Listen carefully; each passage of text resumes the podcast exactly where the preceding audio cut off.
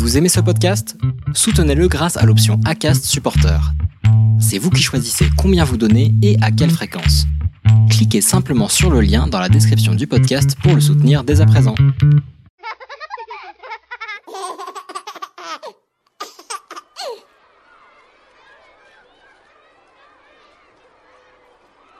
L'envie d'une grossesse. Ah non, non pas ça, c'est différent. Cela ne veut pas forcément dire que l'on souhaite un enfant. L'envie de donner la vie. L'envie de devenir mère. L'envie de créer une famille. ça en fait des envies. Le désir plutôt, non Le désir de donner la vie et fonder une famille. Oui, voilà, on y est. Est-ce qu'on désire un enfant ou on désire une grossesse? Ça veut dire quoi, désirer un enfant? Est-ce que c'est bien la création d'une famille que l'on souhaite? Comment est-il possible de désirer lorsqu'on a vécu un passé traumatisant. Au final, comment vit-on tout cela? Dans notre corps de femme, dans notre relation de couple, dans notre quotidien? Quelles sont les difficultés et les obstacles que l'on doit dépasser pour vouloir donner la vie? Et moi, comment l'ai-je vécu? Comment ai-je géré ma première grossesse et toutes les peurs qui s'y rattachaient? Car oui, il y en a des peurs lorsque le passé se rappelle à vous au moindre changement durant la gestation, le métabolisme énergétique et nutritionnel étant soumis à de perpétuels ajustements pour les besoins du fœtus qui grandit au fond de vous. Une fois enceinte, étais-je en train de créer un futur bébé ou bien un alien grandissait-il dans mon ventre? Bon, ok, j'arrête avec mes questions stupides. Et la dernière qui n'a rien à voir. C'est simplement qu'en 2000, j'ai eu la mauvaise idée de regarder pour la première fois le film Alien de Ridley Scott avec Sigourney Weaver. Je ne vous le conseille pas lorsque vous êtes enceinte de plus de six mois et que vous commencez à sentir bouger votre fœtus. Non, non, non, je ne vous le conseille pas. Pardon à ma fille pour les pensées horribles que j'ai pu avoir sur elle pendant les jours qui ont suivi la diffusion. Allez, on va regarder de plus près ce que j'ai mis en place, ou pas, à l'époque, pour vivre au mieux cette période de ma vie qui fut l'une des plus fortes celle du don de vie à un autre être humain.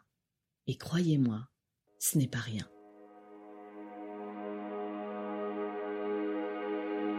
Bonjour, je m'appelle Florence, j'ai 45 ans et comme on le dit dans le jargon actuel, je suis une hashtag MeToo. Rester dans le flow est un podcast mensuel du label Podcut. Et tous les mois, je vous parle seul ou avec un une invitée pour parler résilience. Vous trouverez sur le site web restezdansleflow.me toutes les informations citées dans cet épisode. Abonnez-vous au podcast sur la plateforme de votre choix pour recevoir une notification lorsqu'un nouvel épisode est publié. Si vous aimez rester dans le flow, n'hésitez pas à le soutenir en laissant un avis 5 étoiles sur Apple Podcast ou sur la plateforme que vous aimez utiliser. Ainsi, vous participerez à faire découvrir à d'autres des histoires inspirantes des parcours de vie de résilientes et contribuerait à redonner de l'espoir.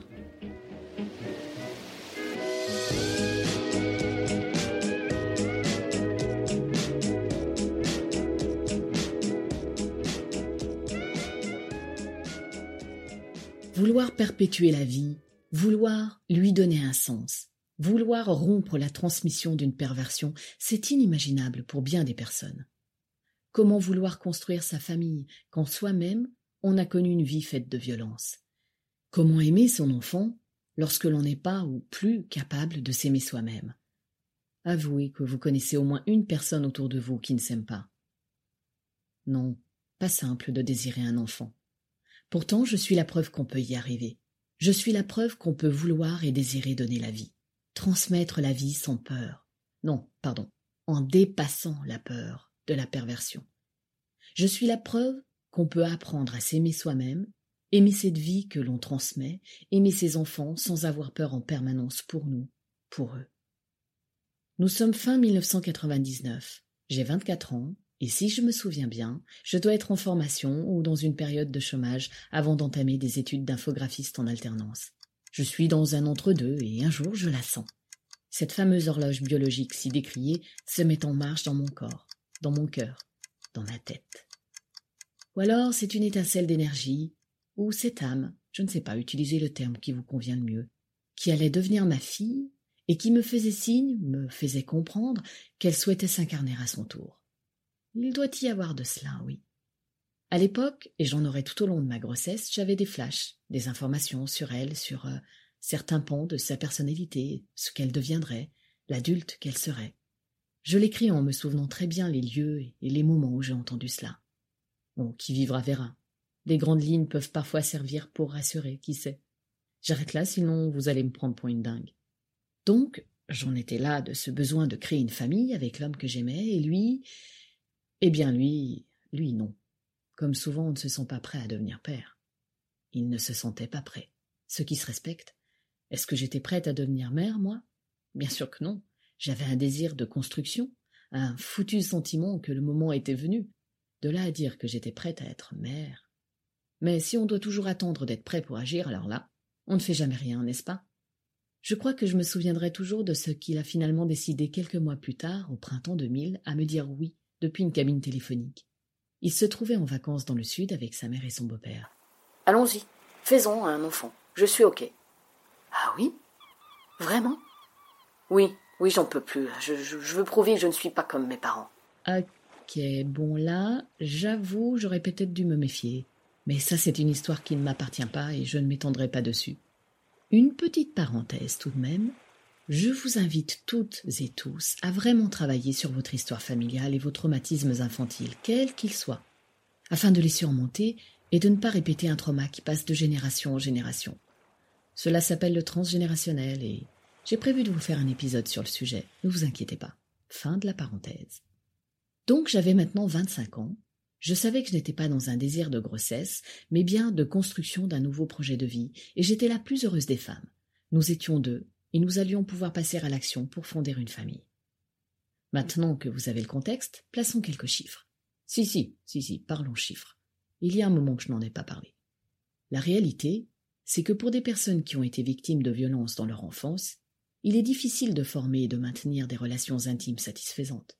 Je n'appartenais pas à ces 98,6% de femmes dont le traumatisme a une influence sur leur vie de couple. Moi, j'avais la chance de m'être déjà pas mal occupée de mon histoire, et je me sentais digne d'être aimée. Je n'étais pas dans l'impossibilité de faire confiance à mon partenaire. Les séances avec une psychologue clinicienne, les séances de microkinésithérapie ou encore d'hypnothérapie avaient porté leurs fruits. Ah oui, pardon. Qu'est-ce que la microkinésithérapie c'est une technique manuelle élaborée dans les années 80 en France par les kinésithérapeutes Patrice Benini et Daniel Grosjean. Il s'agit de trouver dans l'organisme du patient les traces d'événements traumatiques somatisés et de stimuler les zones concernées pour déclencher des mécanismes naturels d'auto-correction aptes à éliminer ces fameux traumas. En gros, vous êtes couché, vous restez habillé, le kiné effectue une micropalpation sur différentes parties de votre corps avec ses mains Autant dire que pour ma part, je ne sentais qu'une simple imposition des mains par-dessus mes habits. Donc, une micropalpation qui vise à contrôler et restaurer la vitalité de tous les tissus corporels, c'est-à-dire remettre en marche le mécanisme enrayé. Et moi, je vous le donne en mille, quelle partie de mon corps se rebloquait à chaque séance? Celle qui représentait la partie sexuelle. Il débloquait, je rebloquais. Il débloquait, je rebloquais. Eh oui, évidemment. Du coup, estimé que la microkiné n'était pas pour moi, pas suffisant, et c'est comme cela que j'ai commencé l'hypnothérapie. Et comme vous le savez déjà, je ne regrette pas. Donc j'abordais mon histoire de couple et mon désir d'enfant avec un minimum de travail thérapeutique effectué sur moi et sur mon corps. Si 40% des femmes qui ont une histoire similaire à la mienne ne se marient pas ou, ne vivent pas en concubinage, moi je l'étais bel et bien. Et qui plus est, j'avais révélé à mon conjoint depuis le début de notre histoire l'inceste que j'avais vécu. Alors que, souvent, c'est insurmontable, et dans ce cas, on ne laisse pas de relation durable s'installer. Accorder sa confiance concerne tous les types de relations, amicales, professionnelles, et quand on a été trahi dans l'enfance, on envisage difficilement l'autre comme une aide ou un soutien. Donc le développement de la sexualité, je ne vous en parle même pas. J'ai abordé le sujet dans l'épisode 14, le droit de s'épanouir sexuellement. Tout est altéré par le passé. Les rapports sexuels en deviennent parfois, souvent, des moments de douleur, de domination plutôt que de plaisir et d'amour. Et là, c'est 77% des femmes qui ont été dans mon cas qui déclarent ne pas pouvoir avoir de rapport sexuel quand elles le souhaitent. Vous imaginez 77%. C'est énorme. Essayez de faire un bébé dans ces conditions. En réalité, pour beaucoup de femmes, la grossesse n'est pas un moment euh, incroyablement beau et bon. Malgré de forts moments d'extase, toutes les femmes ne passent pas par une grossesse belle et harmonieuse. Et comme tout sujet tabou, je pense qu'il faut pouvoir le dire, en parler, le nommer. Pour des femmes ayant subi des traumatismes sexuels encore plus, bien sûr. Même si ce n'était pas spécialement mon trip, ma première grossesse s'est relativement bien passée. Pourtant, pour mon premier enfant, j'étais seule avec mon amoureux. J'étais la première à faire un enfant dans mon entourage amical, mais aussi familial. J'aurais voulu être plus entourée, moins seule, moins seule face à mes peurs. La psychanalyste Monique Bidlowski est la première à évoquer la transparence psychique qui s'installe durant la grossesse. Les résistances psychiques inconscientes s'effacent et les souvenirs traumatiques envahissent la conscience. Cette situation peut donner lieu à un cortège de symptômes tels que la dépression, la tentative de suicide, la fausse couche, l'interruption volontaire de grossesse, voire chez certaines femmes anciennement traumatisées, le rejet de soi, de l'enfant, du conjoint, les angoisses d'infanticide et de maltraitance. C'est au cas par cas. Des flashbacks peuvent être provoqués aussi par le suivi obstétrical à, à cause des touchés vaginaux et du fait de se sentir dépendante de l'équipe médicale. Bref, tout ça peut réactualiser le traumatisme, donc il faut pouvoir anticiper tout ce qui pourrait être vécu comme une nouvelle agression.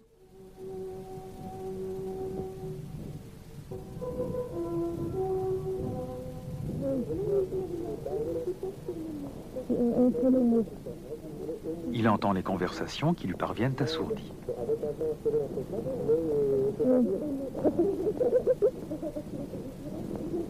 Le bébé se familiarise avec la voix de sa mère. Il est sensible à ses émotions. Investir émotionnellement sa grossesse et son bébé à venir, ce n'est pas une mince affaire. C'est lourd tout de même. Et je me dis, comment ai-je fait pour passer à travers tout cela? Est-ce le résultat du travail thérapeutique dont je parlais il y a quelques minutes et que j'avais mis en place? Est-ce l'amour de mes parents?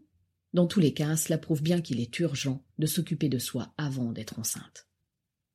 Je n'ai pas vécu ces difficultés et si parfois un obstacle se présentait à moi, je mettais effectivement en place une tactique pour le dépasser. Pour cela, je regardais ma peur en face, je l'écoutais, je ne la fuyais pas, et j'agissais en fonction. Mais je dois avouer que c'est surtout pour ma seconde grossesse, quatre ans plus tard, que j'en ai été capable. Ou en tout cas que, de fait, j'ai eu moins de peur.